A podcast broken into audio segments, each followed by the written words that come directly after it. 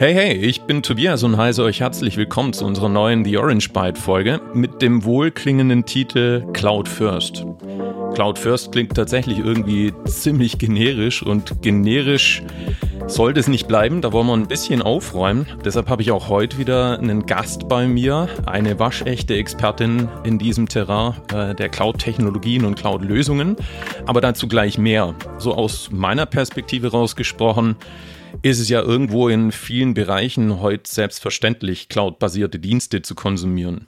Dabei interessiert es dann oftmals so die großen Teil der Nutzerinnen kaum, ob das Backend von einer App beispielsweise in der Cloud oder wo auch immer gehostet ist. So User Experience, Performance und Verfügbarkeit sind ja eher so die Kriterien für die Nutzenden. Aber was passiert eigentlich so im Hintergrund? Was beschäftigt die klassische IT in Unternehmen, wenn es um Cloudification geht? Also was tut sich denn in der Cloud und was sind aktuelle Entwicklungen und Herausforderungen?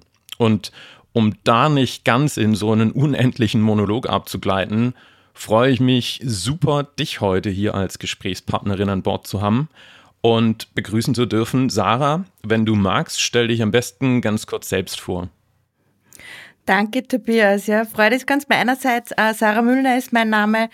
Ich habe die Rolle Cloud First Country Lead ja, aus Österreich und ja, ich darf da alle unsere Kunden in Richtung ihrer Journey to Cloud begleiten, egal in was für einer Ausprägungsstufe. Okay, also der Cloud Captain sozusagen. Nice, nice, nice. Tu mein ziemlich, Bestes. ziemlich gut, ziemlich gut.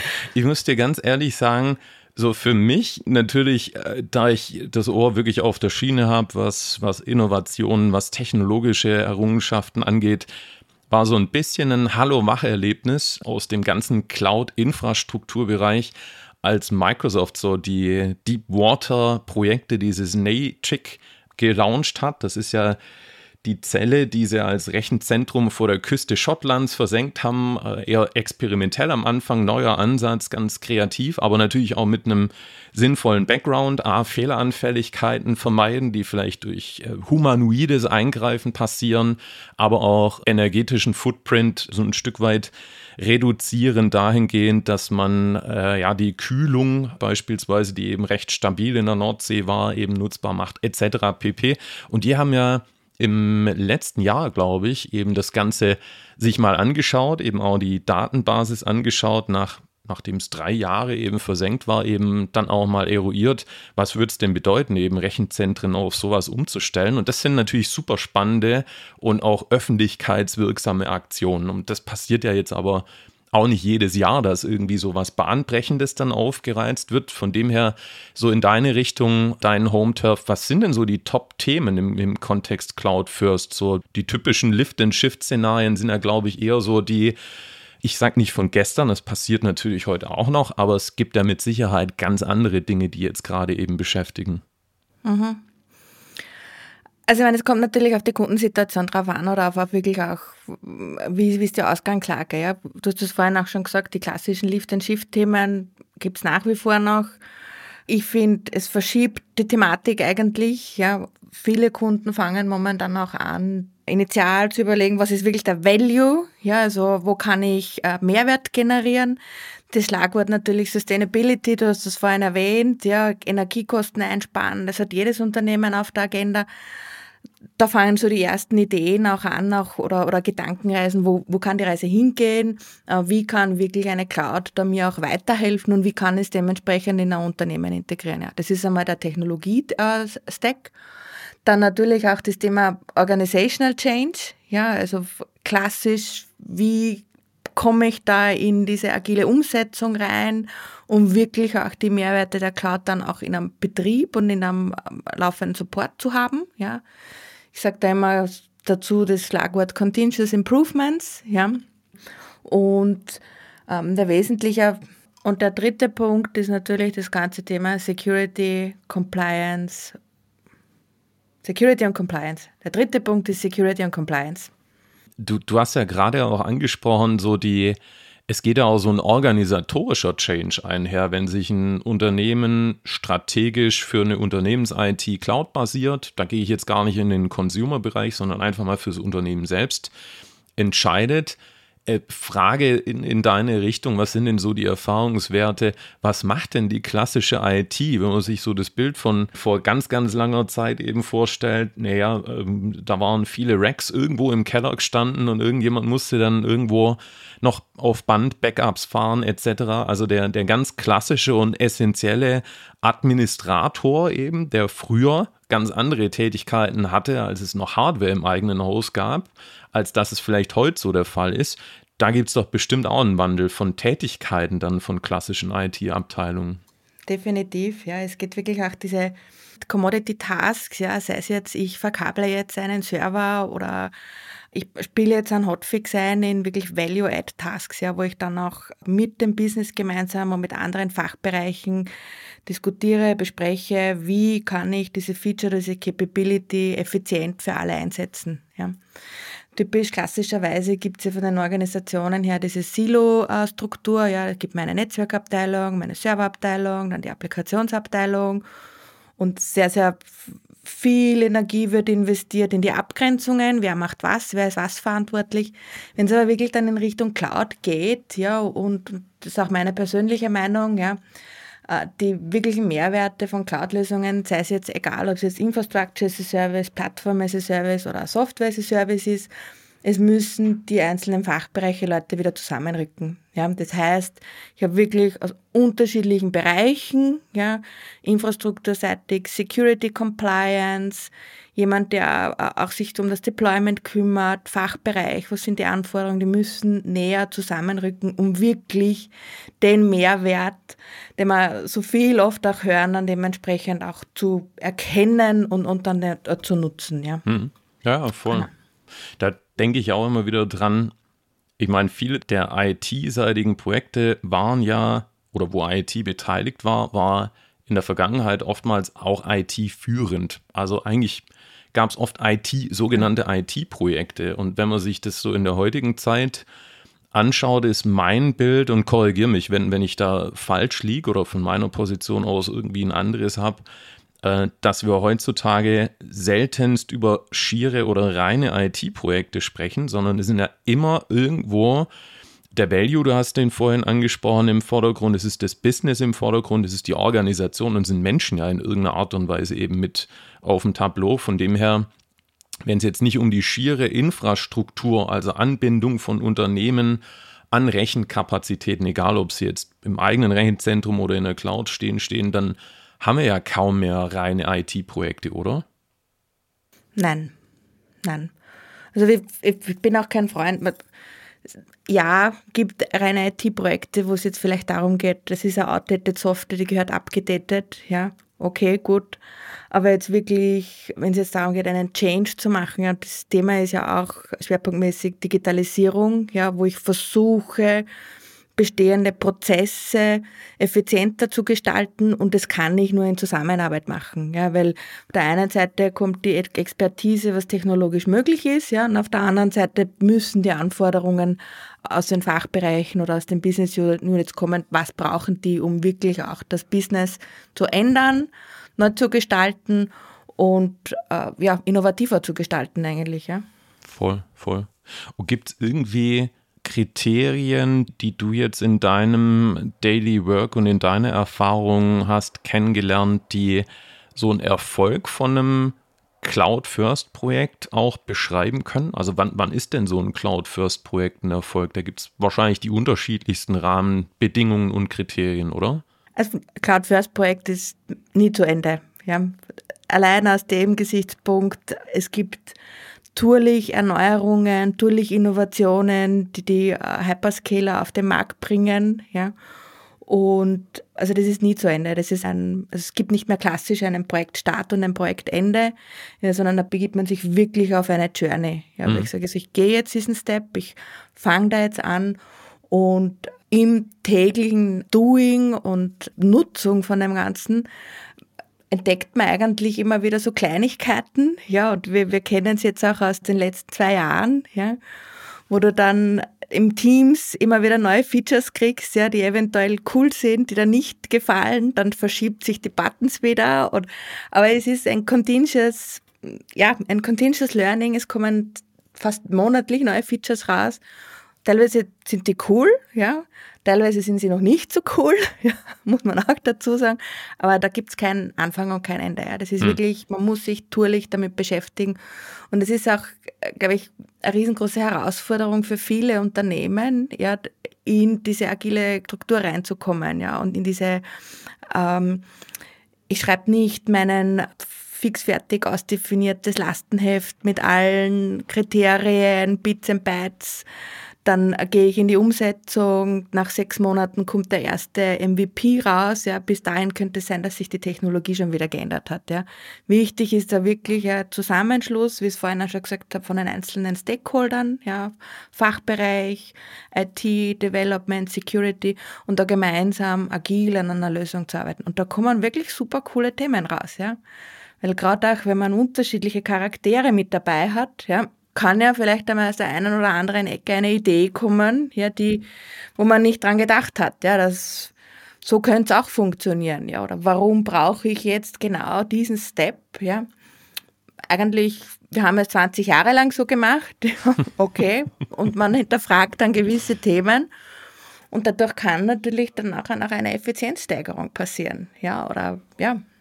Ja, vor, vor allem auch, also du sagst es ja so, Effizienz ist mit Sicherheit einer der Punkte und ich glaube auch immer mehr, zumindest in den Bereichen, in denen ich dann oftmals irgendwo so Innovation auf den Menschen treffen sehe, auch Akzeptanz ist, ist ein Riesenpunkt. Das Feedback von Nutzenden eben mit einfließen lassen zu können.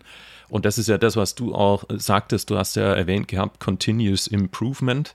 Ich glaube auch, das ist tatsächlich eben schon einer der Assets, der mit Sicherheit irgendwo in den Cloud-Architekturen heute verborgen ist und der auch einen Winning-Faktor wirklich darstellt. Also definitiv. Genau. Und äh, da kann man sich drüber streiten. Also wenn es so eine Kollaborationssoftware wie, egal ob das Teams ist, aber gutes Beispiel, da kommen neue Emojis, neue Smileys und alles Mögliche und der eine mag sie und der andere verteufelt sie. Ähm, vielleicht aber da hat da auch wieder so ein Stück weit wirklich das einem undefinierten Nutzerkreis, weil wir ja dann auch teilweise von Standard-Services sprechen, nicht jedem gerecht werden kann, der beispielsweise eben jetzt irgendwo stark visuell kommuniziert und mit kurzen Phrasen und vielleicht eben wirklich eine Emotion ausdrückt, versus dem Analytischen, der einen Riesentext schreibt und der sagt, dieses ganze Chatzeug ist nichts für mich. Ich mag meine E-Mail und da habe ich das alles schön abgelegt da kannst du es nicht jedem recht machen, aber ich glaube schon, dass die Vielfalt und die Möglichkeiten, die da in den Plattformen eben da sind, ganz andere, ja, vielleicht auch Chancen eben ergeben vom Zusammenarbeiten und vom Nutzen von derartigen Lösungen. Definitiv. Definitiv, ja.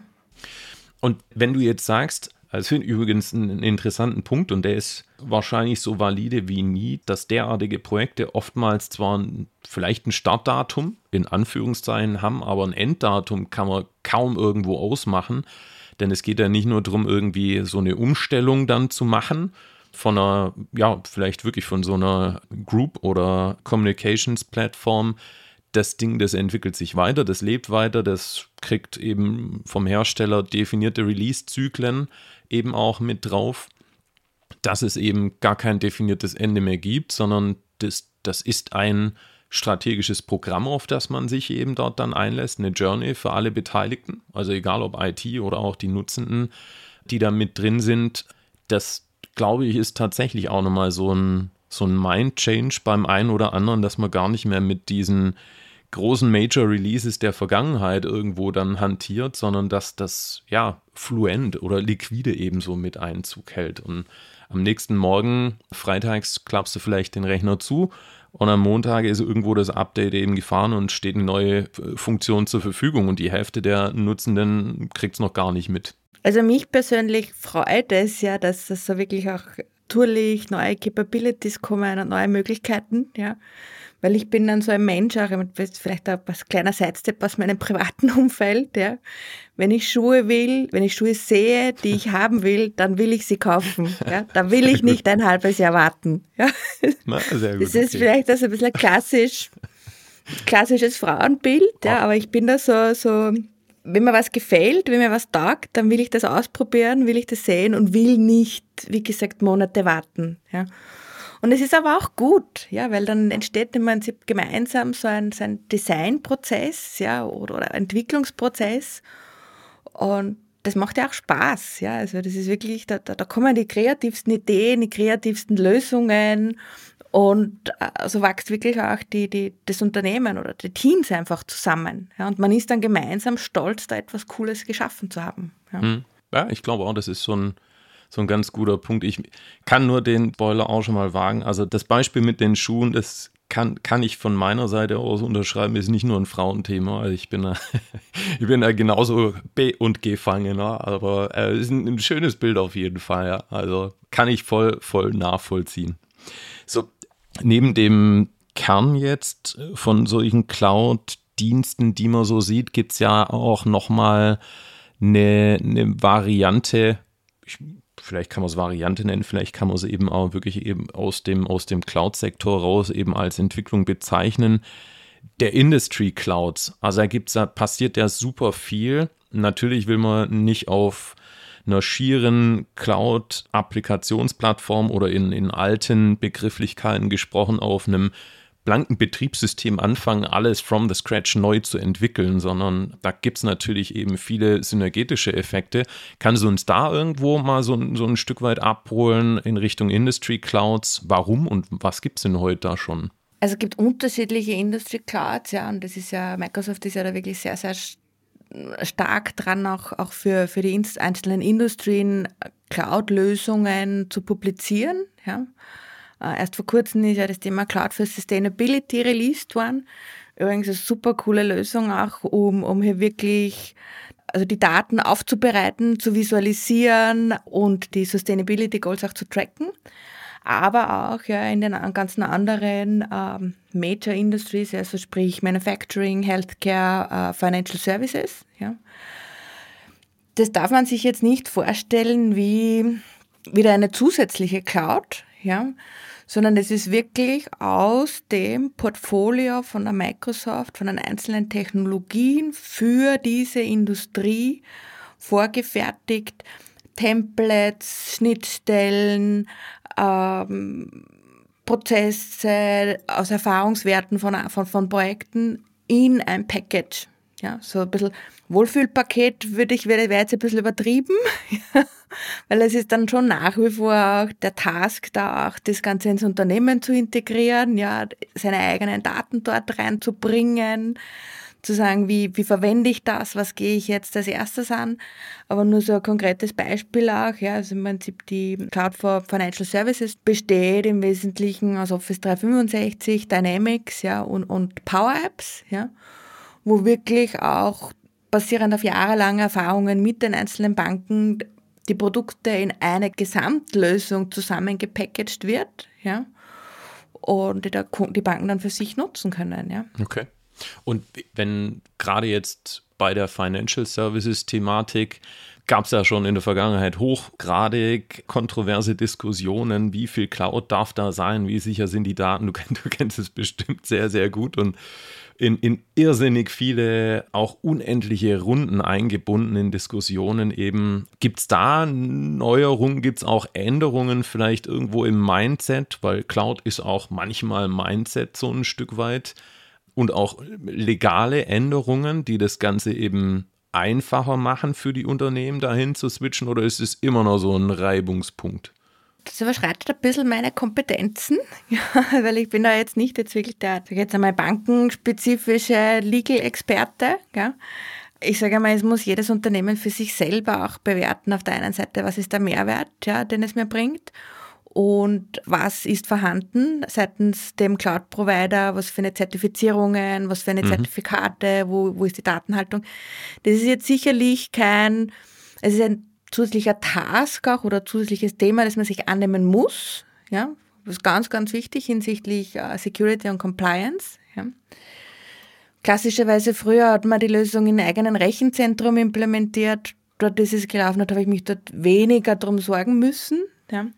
Aber da geht es jetzt wirklich darum auch, ich gehe mit einem Cloud-Partner eine längere Partnerschaft mhm. ein, sage ich jetzt einmal. Wir haben vorhin gesprochen von der Journey. Ja. Und das muss man sich schon anschauen. Ja. Was ich sehr, sehr interessant finde, ist die Entwicklung auch von Microsoft, diese EU-Boundary einzuführen. Ja. Das ist ja announced worden und wenn ich jetzt richtig liege, sollte das sogar mit Ende des Jahres verfügbar sein. Mhm. Ja wo dann wirklich sämtliche Daten halt in der EU passiert. Ja. Mhm. Und das ist schon cool. Also vor 15, 15 Jahren hätte man sich auch nicht vorstellen können, dass da jemand auch diesen Schwenk macht ja, und dass das jemals so, so passieren wird. Ähm, dauert natürlich, bis das implementiert wird, ja, weil äh, es gibt ja dort doch unterschiedliche äh, Services auch, ja, also ich habe es vorhin auch gesagt, Infrastructure Services, Pass Services, SaaS Services, die eine gewisse Kapazität brauchen und du kriegst die Services ja zum gewissen SLA. Ja, also ich habe meine Verfügbarkeit von 99,xx Prozent für Service B. Hm. Und da ist schon ein ziemlicher Aufwand, glaube ich, auch dahinter, ja, das zu implementieren. Aber ich finde es eine coole Geschichte, ja, weil dort wirklich auch ein amerikanisches Unternehmen auf die Bedürfnisse eines spezifischen Marktes äh, reagiert. Ja. ja. Ja, absolut. Ich bin ja absolut. auch ganz stolz, wir kriegen ja in Österreich ja bald auch ein Microsoft-Rechenzentrum. Ja. Nicht versenkt im See.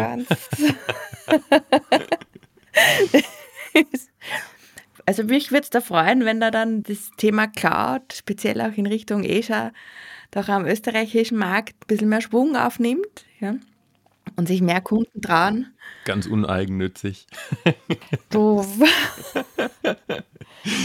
ah, spektakulär. Aber das ist dann, das ist halt dann, das sind natürlich Daten nicht dann in Österreich. Ja. Da gilt nach wie vor jetzt, um auf das Thema Security, Legal, Compliance anzuschließen, Vertragspartner, das muss man sich trotzdem alles anschauen. Ja. Also das ist jetzt nicht, da muss man wirklich, äh, ja, da muss man in die Diskussion gehen. Ja, ja, ja also ich finde, ist, ist definitiv ein Punkt und Natürlich ist es für Organisationen auch nicht, nicht so einfach, mal kurz von einer On-Prem-Strategie, vielleicht gab es auch gar keine On-Prem, sondern Private Cloud-Strategie mit langfristigen Verträgen, da mal ganz kurz zu switchen und dann sind hunderte oder gar in größeren Organisationen tausende Unternehmensapplikationen äh, mit betroffen, Daten mit betroffen, wo natürlich man sich es einfach machen könnte, und sagt, ja, ja, wir schieben jetzt alles in die Cloud, aber so eine Cloud-Strategie bietet ja auch immer die Möglichkeit, vielleicht auch zu hinterfragen, ist es immer noch so intelligent, wie wir es vor 20 Jahren geschaffen haben?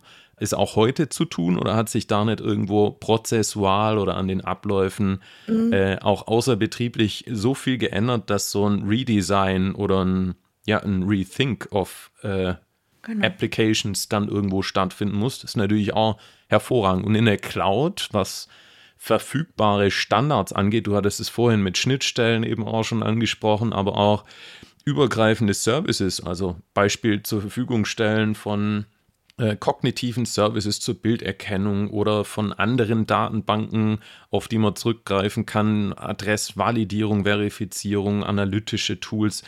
Das ist, kannst du ja nicht vergleichen, wie, wie, genau. wie, wie du es damals irgendwo auf in Anführungszeichen dem eigenen Blech gehabt hast. Das ist wie wir kaufen ein zusätzliches Paar Schuhe, oder? Oder zwei. ähm, absolut, absolut. Der Tobias, da fällt mir gerade ein, das Thema Digital Decoupling. Ja? Mhm. Das ist ja ein total spannendes Umfeld. Ja? Das ist ein ganz spannendes Thema. Und was geht es bei Digital Decoupling? Ja? Im Prinzip eine Lösung zu finden, die On-Premise Workloads mit der Cloud zu connecten und doch auch den Betrieb aufrechtzuerhalten. Ja. Das ist super. Super komplex, super cool und wirklich spannendes Thema. Ja. Spannendes Thema. Ja.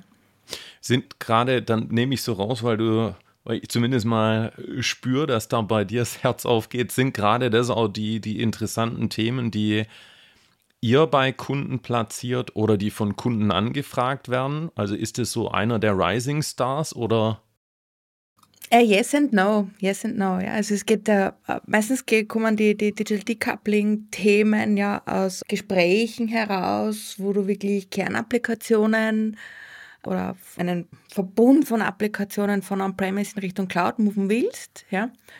Und da musst du dir natürlich überlegen, ja, was greife ich als erstes an, was hat am wenigsten Impact, wohin läuft mein Datentransfer, wo ist die Schnittstelle, Performance, ja, ist ein riesengroßes Thema, gerade wenn es jetzt um, um Transaktionen geht, wie zu einem gewissen Zeitpunkt muss eine, Buchung erfolgen ja, oder wo wirklich Geldflüsse dahinter stehen. Ja. Und das ist dann wirklich ein spannendes Thema, ja, um wirklich diese On-Premise-Welt mit der Cloud und den Capabilities zu verknüpfen. Ja, also da gibt es ja natürlich auch unterschiedliche APIs, unterschiedliche Möglichkeiten, Bandbreitenthema. Ich sage immer dazu dann nachher nach, ja, die Autobahn zwischen Wien-Linz ist, glaube ich, schon fast dreispurig, wenn ich mich jetzt erinnere. Ja, da können dann natürlich mehr Autos fahren. Ja. Vor Bayern war es nur zweispurig. Also da geht dann mehr, ähm, mehr Kapazität drüber, ja, also mhm. mehr, mehr Performance auch. Es ist glaube ich, ein komplexes Thema, über das sich noch sehr, sehr wenig drüber trauen, ja, weil auch da jetzt erste Erfahrungen mit der Cloud gesammelt werden, ja, oder auch die ersten Konzepte ausgearbeitet werden, Strategie, was ist meine Vision, was ist mein Plan, ja. Ähm, aber es ist ein super spannendes Thema, ja. Und ich bin da irgendwie so ein Fan davon, von diesen komplexen Sachen. Einfach kann jeder. genau, ja, einfach kann jeder. Stimmt. Ja, okay, und, okay. Also es, das, das, das Feld ist, glaube ich, wirklich super breit und du hast es ja auch schon fallen lassen. Es gibt immer noch brutal viele Unternehmen, die sich langsam davor wagen und die ersten Erfahrungen eben sammeln. Es ist bei weitem noch nicht so, dass wir irgendwo nur noch aus der Cloud konsumieren an der Stelle als Verbraucher als Endverbraucher vielleicht äh, kommerzielle Dienste etc., dann läuft sehr, sehr viel über Cloud-Infrastrukturen, aber im Business-Umfeld gibt es natürlich auch noch eben das, den klassischen Rechenzentrumsbetrieb und die Hosting-Partner zu Breite und es, es gibt vielleicht auch ganz gute Applikationsfelder, wo das auch noch seine Berechtigung hat. Aber die Möglichkeiten, die moderne Cloud-Infrastrukturen bieten und wirklich native Cloud-Infrastrukturen bieten, die sind wahnsinns präsent und die entwickeln sich auch mit einer Geschwindigkeit. Du hast es gerade mit der Autobahn okay. verglichen. Da gibt es dann teilweise äh, gefühlt gar kein Speedlimit mehr, äh, was für was für geniale und coole in Ansätze. Österreich noch, ja? ja, in Österreich, ja. Ich, äh, vielleicht gibt es das auch bald in Deutschland. We will see, we will see. Aber das virtuelle Speedlimit zumindest ist vielleicht ja. dann wirklich die Kapazität, die durch die Leitung geht. Ist übrigens auch noch so ein guter Punkt, kenne ich auch noch aus sehr vielen Diskussionen mit Kunden. Ja, was machen wir denn, wenn das Internet nicht geht? Weil unsere ganzen Applikationen laufen ja dann übers Internet oder werden übers Internet zugegriffen. Aber das ist mit Sicherheit eben auch, kann man vielleicht auch vergleichen wie mit, mit der Autobahn. Wenn die Autobahn gesperrt ist, dann wird es auch schwierig ins Büro zu kommen unter Umständen, wenn es der einzige Zubringer ist. Also natürlich gibt es Abhängigkeiten. Ja, aber dafür kann ich von zu Hause aus arbeiten. Wenn es Internet geht, ja. Absolut. Okay, aber äh, wie gesagt, der Feld ist wahnsinnig breit und ich glaube auch, dass wir da in den nächsten Jahren noch geniale Entwicklungen sehen. Also Industry Clouds ist ja ein Punkt, dass äh, Anbieter von Cloud-Diensten in Richtung Sustainability, Transparenz und Nachweisbarkeit gehen, glaube ich, ist auch nochmal ein wirklich genialer Punkt, der so meines Erachtens eben auch nur über das Bündeln von Cloud-Diensten möglich ist, weil es, es geht ja wirklich darum, eben so genau die Power von unterschiedlichen Richtungen eben zu bündeln und zusammenzubringen und auch zu lernen. Also ich glaube, das ist extrem interessant, jetzt nicht nur irgendwo für sich abgekapselt Good Practices fürs eigene Unternehmen zu identifizieren, teuer zu bezahlen, auch weil es einfach lange Zeit braucht, sondern von anderen zu lernen und anderen zu helfen beim Lernen glaube ich, ist auch eine wahnsinnig geniale Errungenschaft von Cloud-Technologien insgesamt. Total. Totally agree. Wenn, wenn du so einen kleinen Wunsch äußern könntest, jetzt spielen wir mal, wünsch dir was und wir, wir gehen nicht in Richtung Schuhe, sondern wir gehen mal in Richtung der Entwicklungen in der Cloud, was auch ein Unternehmen wie Microsoft oder wie Avanade oder wie andere bieten können oder vielleicht noch weiter in der Cloud öffnen können. Gibt es da irgendwas, wo du sagst, hey, das wäre noch ein echter Enabler für Cloud? Oder gibt es vielleicht technologisch gar nicht mehr irgendwo so die, die Hürden, die da sind, sondern du hattest es auch schon mit angesprochen, ähm, European Compliance-Themen, DSGVO, natürlich datenschutzrechtliche Punkte, die eher die Hürden sind. Nein, ich sehe auch keine Legal- und Compliance-Issues. Da geht es wirklich darum, sich jetzt, wirklich jetzt, aktiv mit der Cloud zu beschäftigen, ja, und nicht nur darüber zu sprechen, sondern auch Dinge auszuprobieren, mhm. Dinge zu, umzusetzen, zu schauen, wie kann ich das wirklich, also nicht nur Paperwork machen, Konzepte schreiben, PowerPoints generieren, ja, sondern wirklich hands-on mal ausprobieren, eine Cloud Native App entwickeln, ja, eine, ja, wie, wie könnte, wie, wie fühlt sich das an, wie mache ich das, ja, es ist nicht recht viel Unterschied, ja. Hm. Also es ist, Toolset ist pretty much the same. Es ist natürlich, muss man sich berücksichtigen, diesen Organizational Change, den man vorhin erwähnt, den wir vorhin diskutiert haben und auch diese toollichen Veränderungen, die es gibt. Und ja, der Server wird nicht mehr bei mir im Rechenzentrum stehen. Ich kann den nicht mehr streicheln gehen. Direkt gesagt.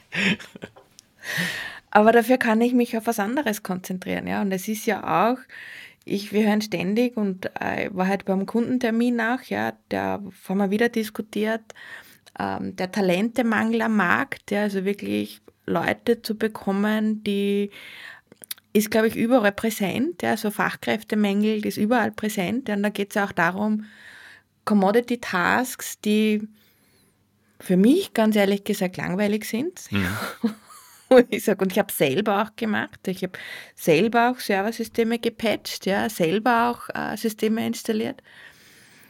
Ich finde es langweilig, immer wieder das Gleiche zu machen, in eben Tasks zu ändern, die einen Mehrwert bringen. Ja. Kann ich das jetzt überall machen? Kann ich das in jeder Industrie umsetzen? Glaube ich auch nicht, ja, weil dort, wo ich wirklich auch äh, wo es um Gesundheit geht, ja, und wo, wo es um Menschenleben geht, da würde ich jetzt nicht tagtäglich äh, Hotfixes einspielen ja, und die Systeme rebooten. Das ist vielleicht nicht so gut. Ja. Aber es gibt in anderen Bereichen gerade wirklich sehr, sehr viele Möglichkeiten. Und mein Wunsch, ja, starten wir. Bitte lieber gestern als wie heute. Ja. Das ist so ein cooler Shoutout. Da sagt die Sarah einfach machen. Im Schwäbischen gibt es ein Sprichwort, muss man wahrscheinlich übersetzen dann, aber das heißt tatsächlich Schaffer, nicht Schwätzer. Also äh, genau. Dinge tun und nicht nur drüber reden, so wie du es gesagt genau. hast.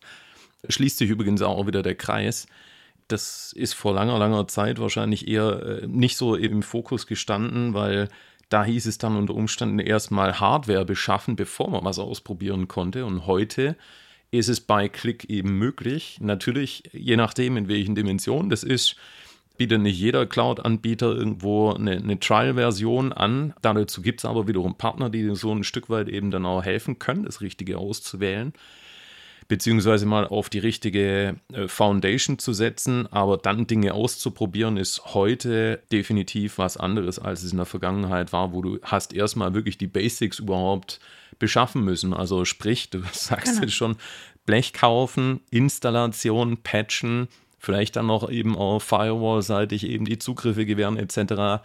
Also das ist tatsächlich was, was super spürbar ist. Die Geschwindigkeit, in der du neue Dinge ausprobieren kannst, ist eine erheblich andere. Dann dürfen wir nicht vergessen die Diskussion zwischen den einzelnen Bereichen. Ich habe deine Anforderungen falsch verstanden. Ja, jetzt habe ich das aber schon gemacht. Jetzt muss ich das neu machen. Du musst wieder eine Woche warten. Da haben wir wirklich Mixed Teams, alle an einem Tisch. Und wir machen gemeinsam eine coole neue Lösung. Das klingt hervorragend.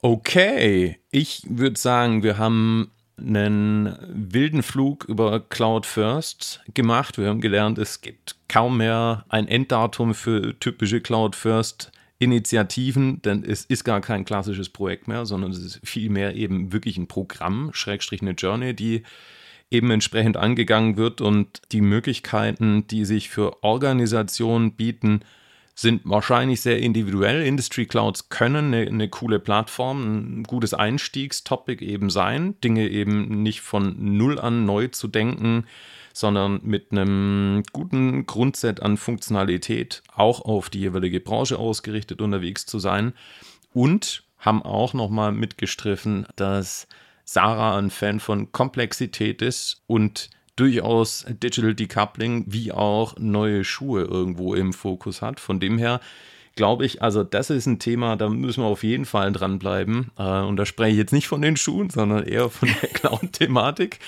und würde mich auf jeden Fall freuen, wenn wir da im, im Austausch bleiben und äh, vielleicht auch das eine oder andere Topic auch nochmal in Richtung The Orange Bite spielen können. Mhm, gerne. Ich danke dir viel, vielmals für deine Zeit und würde sagen, wir schwingen uns in das nächste Cloud-basierte Tool und harren der Dinge, die da auf uns zukommen. Vielen lieben Dank, Sarah, und bis die Tage. Genau, danke. Schönen Tag. Tschüss.